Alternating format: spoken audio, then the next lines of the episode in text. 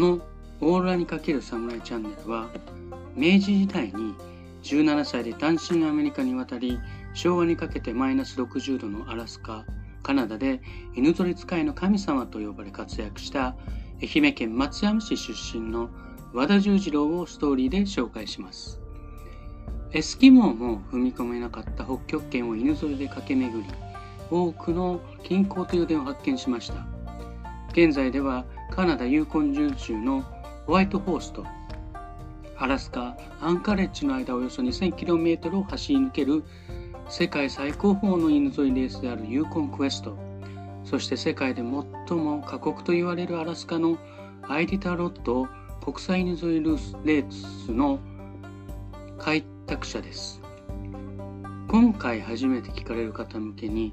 1892年にアメリカへ密航した17歳の侍は運命のいたずらともいえる事件に巻き込まれ北極圏へ向かう捕鯨船に売られてしまいました。当時アラスカはまだ自治区であり州でもなかった時代です。すでにアメリカでは石油が発見されてクジラの油で路地を灯す街灯もなくなってはいましたがクジラの骨は女性のコルセットや傘の骨組みに使われまた工業用への転用は進んだまままだまだニーズはありました。一度出港したら3年間は戻ってこない捕鯨業界。そこに放り込まれた十次郎は貴重な体験をすることになりました。前回5話ではエスキモーになった侍という題で捕鯨船バラエナ号に乗り雑用係として3年間を北極圏で過ごすことになった十次郎バラエナ号のノート船長には仕事の方われ英語公開術などを教わります。さて今回第6話ですけども十次郎はここに来て生まれて初めて天女の衣を見た。月の出ない一日の夜。真北の水平線から虹虹のような光の広大な壁が昇り始めた。虹だいや違う。うねる壁は瞬間に赤と緑の帯に変わりその形は一瞬の間もなく止まることもなく千平万化を遂げてゆく。弁天様の衣になった。天女の衣になった。聖員たちが時々拝んでいるキリシタンの神かもしれない。V に書かれたバラエナという船の文字が読み取れる明るさだ。雷が何個も暴れ回る音を聞いて耳をかばって腹ばいになったが甲板の積みたさで我に返ると何も音はしていなかった。黒な音のない世界をのたうち回る羽衣数時間のうちに頭上に達して徐々に色あせて消えていってしまった気がつくと薄明かりの中に入り江で動く人影が見えた今までに見たこともない怪我をした来た人々たちが動いていた。あの不思議な出来事を乗組員はオーロラだと言っていた。そうか、オーロラか。そうだ。口笛を吹けばオーロラは近づいてくるんだぞ。と、エースはほとんど口を聞かないコックのエスキモの青年が、と口笛を鳴らした。ジョーと呼ばれるこの男は白夜の世界に降りてきてから食べになった。まあこの白夜の世界に来てからっていうのは結局彼はエスキモーなのでサンフランシスコにいる時は元気がないんだけども北極圏をまたいで北極圏の方のアラスカに戻ると元気になるという理解ですねこれは。和田あれが俺の仲間でマッケンジー河口から渡ってきたイヌイットだ。犬ぞりを襲われ、イヌイットの広い大地を動くには犬ぞりしかない。パイン川とピール川から来てインディアンもたくさんいる。和田は、お前の仲間は何しにこの遠い島まで来ているのかと聞いた。ジョーは、この島はついこの間まで誰も住んでいなかったんだが、急にたくさんの捕鯨船が来るようになってだから犬ぞりを使って仕事が増えた船の仕事にも雇ってもらえる今は白人も含めて500人ぐらいはこのハーシュエ島というところに住んでるんだ。十字路の驚きはエスキモと呼ばれる人たちの顔立ちや体格まで日本人そっくりだということでした。女性の柔らかな雰囲気は母親が日本の女性が思い出されてアメリカに来てから初めてほっとした気持ちになれたということです。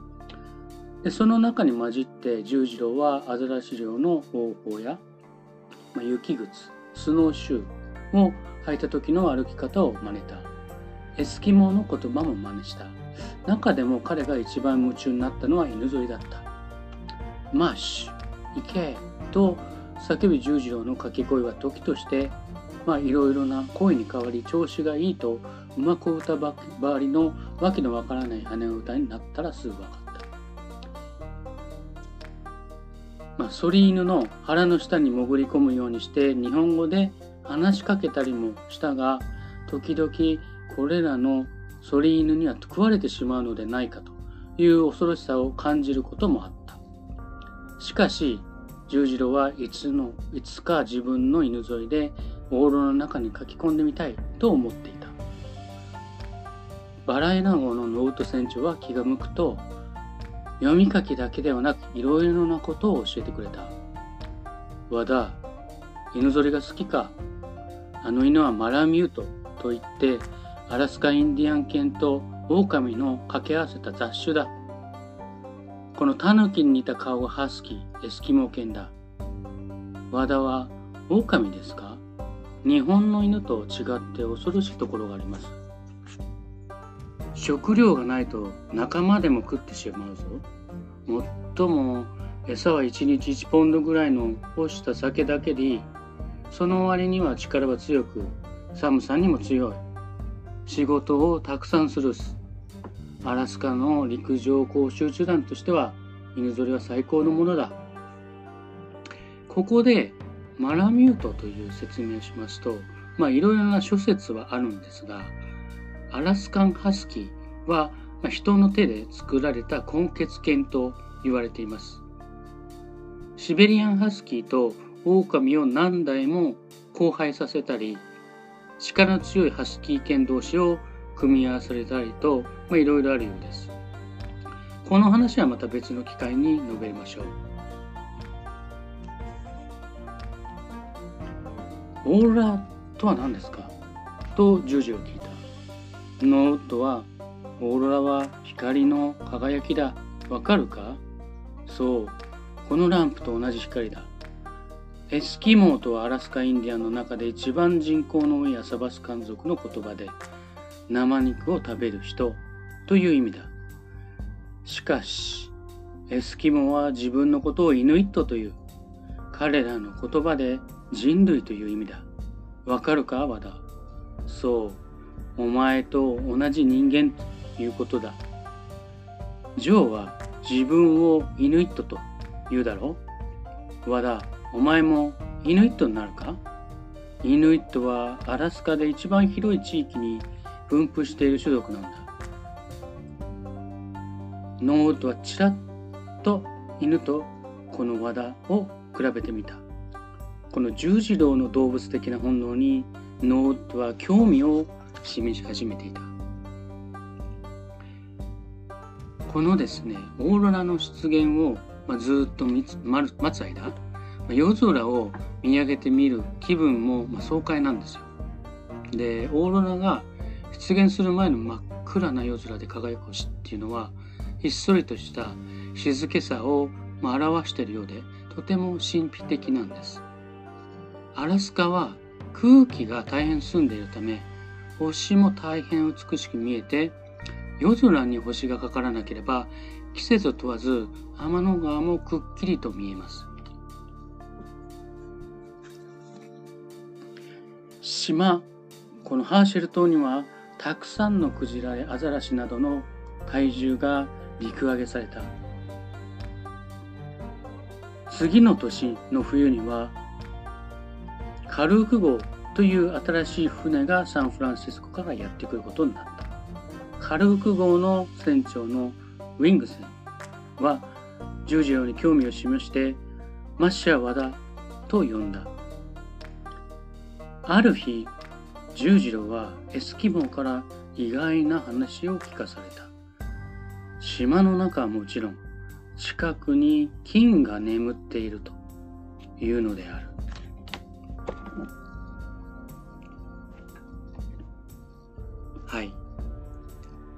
えっ、ー、と、ではですね、まあ、今回、ここまでにして、最後に、この物語には、和田十次郎と関わった人物に、まあ、一人一人登場してもらって、当時の時代背景を身近に感じしてもらうように解説をしています。最後に和田十次郎は検証会は定期イベントを開催しています。アメリカ・アラスカ州開拓の先駆者で愛媛県松山市出身の冒険家和田十次郎の功績を伝えるイベントが毎年5月松山市の松山城の麓にある日の出町。石手川河原緑地公園内にある和田十次郎の銅像オーロラウォークの前で開催されます。当日は関係者並びにアメリカ日本の十字路の子孫らが参加します。日本のホームページおよび十字路の Facebook にて事前に告知されますので興味ある方はこのサイトのリンクを見てください。あとですねあの和田十次郎の生涯を描いたミュージカルが2014年カナあのアラスカ州のアンカレッジ市フェアバンク市で上演されました。2019年にはアラスカアンカレッジの南にあるセワードという町があるんですけどもここは冒頭でご紹介した世界で最も過酷なアイリタロット国際犬沿いレースのスタート地点になりますこのスタート地点のマイルゼロっていうんですけどもここに和田十次郎の銅像が建てられましたよかったらこのオーロラにかける侍トップのサイトにある YouTube のミュージカルオーロラにかける侍を第1話から見てみてください。そして今回の、まあ、オーロラという題する第5話ですね。この放送の下にあるリンクにちょうどミュージカルでゴールドラッシュを演じています。面白いので見てください。本日も最後までお聴きいただきましてありがとうございました。